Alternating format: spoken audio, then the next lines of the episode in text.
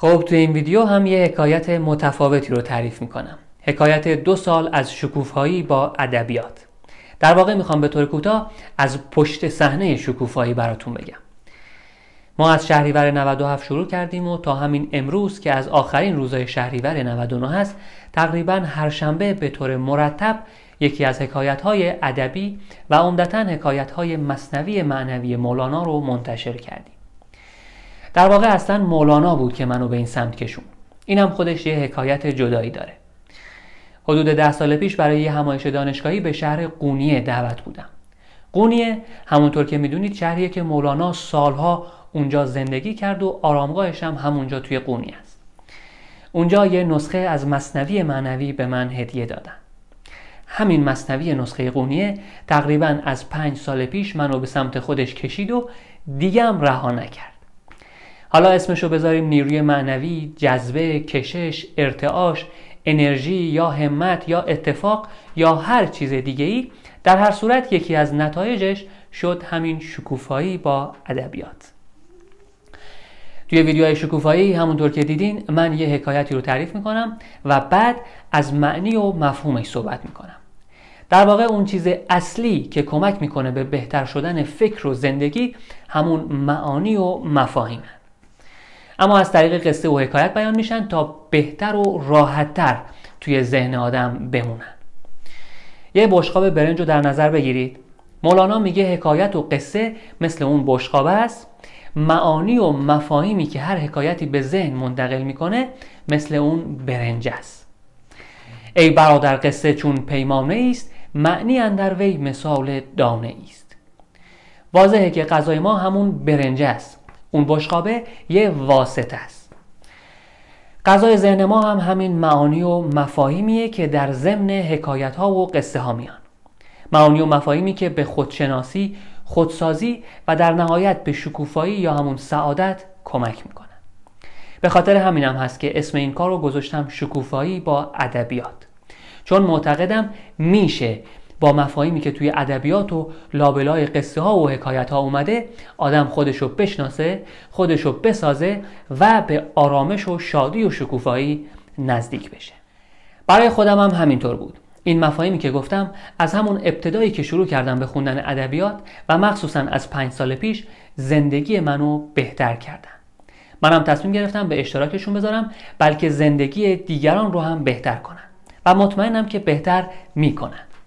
اون آتیشی که توی ابیات مولانا هست و منو گرم کرد مطمئنم شما رو هم گرم می‌کنه. یه شعله کوچیک از این آتیش داره مردم آمریکا و اروپا و کل دنیا رو گرم و پرشور می‌کنه. می‌دونید دیگه ترجمه اشعار مولانا توی آمریکا کتاب پرفروش سال شده.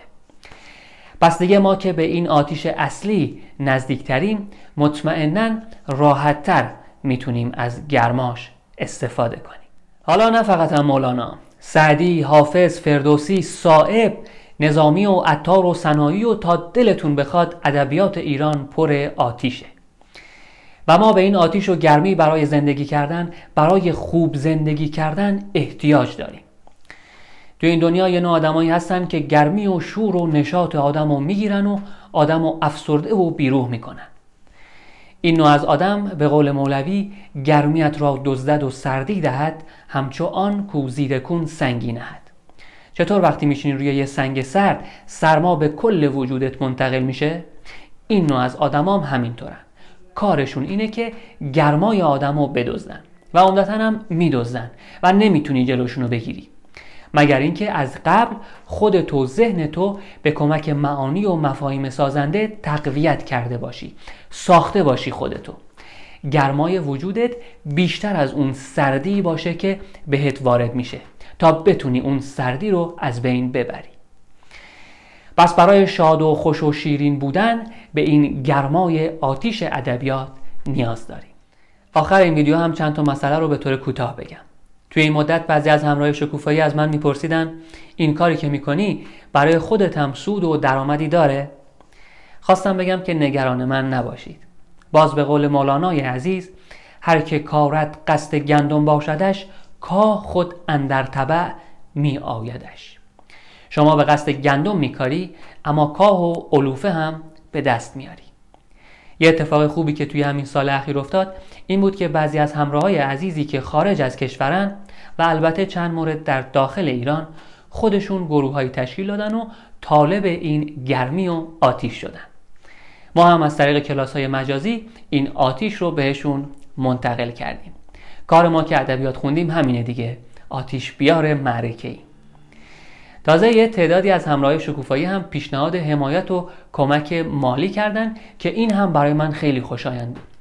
چون این به این معنیه که ویدیوهای شکوفایی برای شما یه ارزشی به همراه اوورده که در قبالش حاضر بودید حمایت مالی بکنید.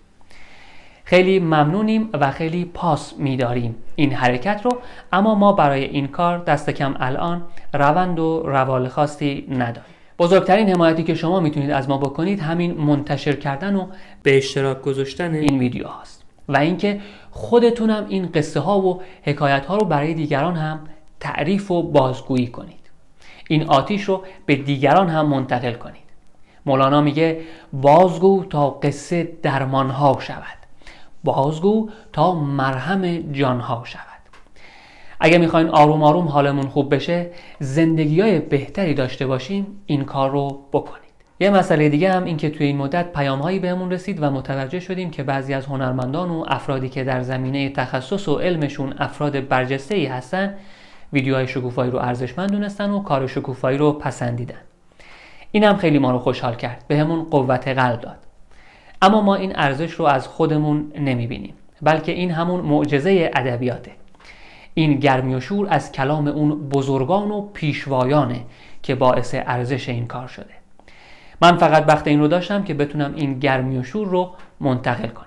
و مسئله آخر هم این که این ویدیوی صدم ویدیوی آخر از این فصل شکوفایی بود. اولین ویدیوی فصل بعدی با یه وقفه کوتاه دو سه هفته ای منتشر میشه. شما توی این مدت حکایت های قبلی رو دوباره ببینید.